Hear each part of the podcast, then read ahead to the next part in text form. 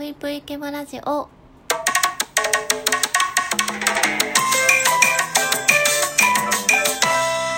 皆様こんばんぷいけむしです。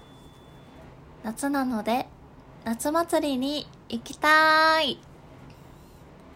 であの最近思ってます。夏祭りえー、こんな時代時期なので皆さんあまり行けてないと思うんですけどお祭り好きですか？なんか夏って正直あんまり好きじゃなくって私あの暑いのと寒いのにえっとね敏感にこう反応してしまうので苦手なんですよね。うん。体もベタベタするしさ別にそのサーフィンするのが好きとかなんていうのかな川とか海が特別好きっていうタイプでもないので夏ねあんまり好きじゃないんですよ。季節四季で言うと。でもその唯一その夏でもなんていうか楽しみなのがお祭りなんですよね。だからそのお祭りがあるから夏はこう頑張れるというか楽しみがあってまあ夏も悪くないなって思える一つなんですけどそのお祭りがやっぱりこうなかなかコロナの時期で亡くなってしまったりして今年も大阪の大きいお祭りはないと思うんですけど去年も言ったら去年もなかったししばらくお祭り行けてないなっていうことでお祭りね行きたいなってふと最近あの思いました。というかあの浴衣着たいですよね。なんか浴衣着た記憶って本当に何年前かな。1234年。4年前ぐらいに着た記憶はあるんですけどしばらくもう着てないのでここ最近は。浴衣に浴衣を着てお祭りじゃなくてもいいからなんか京都とかをちょっと歩いたり、まあ、もうちょっと涼しくなったからがいいけどうんなんかこう夏を感じられるようなことがしたいなってふと思いましたね。スイカ割りとかもしたいしね。スイカ割りとかも5年ぐらいしてないかも。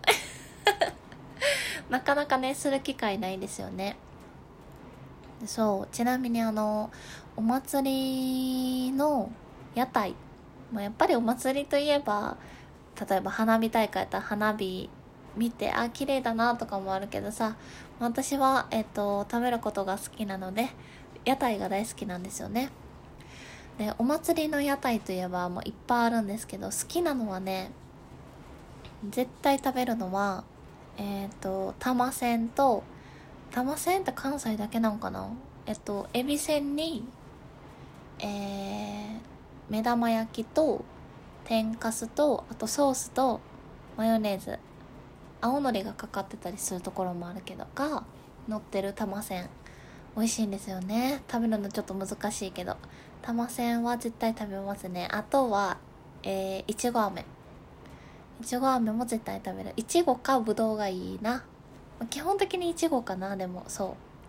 りんご飴とかもねたまに食べたくなるけどりんご飴はでかすぎてあれ全部食べきれないんですよ。しかもあの飴がさコーティングされてるから顎外れそうになってあの歯にも刺さるし顎に顎にも刺さるしちょっと難しいのでりんご飴もあんまり食べません。あとは焼きそばも好き。屋台の焼きそばってなんであんな美味しいんですかね？なんか家で作る焼きそばとかって結構こうがっつりじゃないイメージなんですよね。自分で作る時とか例えばその実家で出される焼きそばってあ焼きそばだなっていうぐらいなんですけど味がね屋台とかカップ焼きそばとかの焼きそばってうわ焼きそばだっていう感じしません？これわかるかな。こうもうがっつり本当に究極に塩分を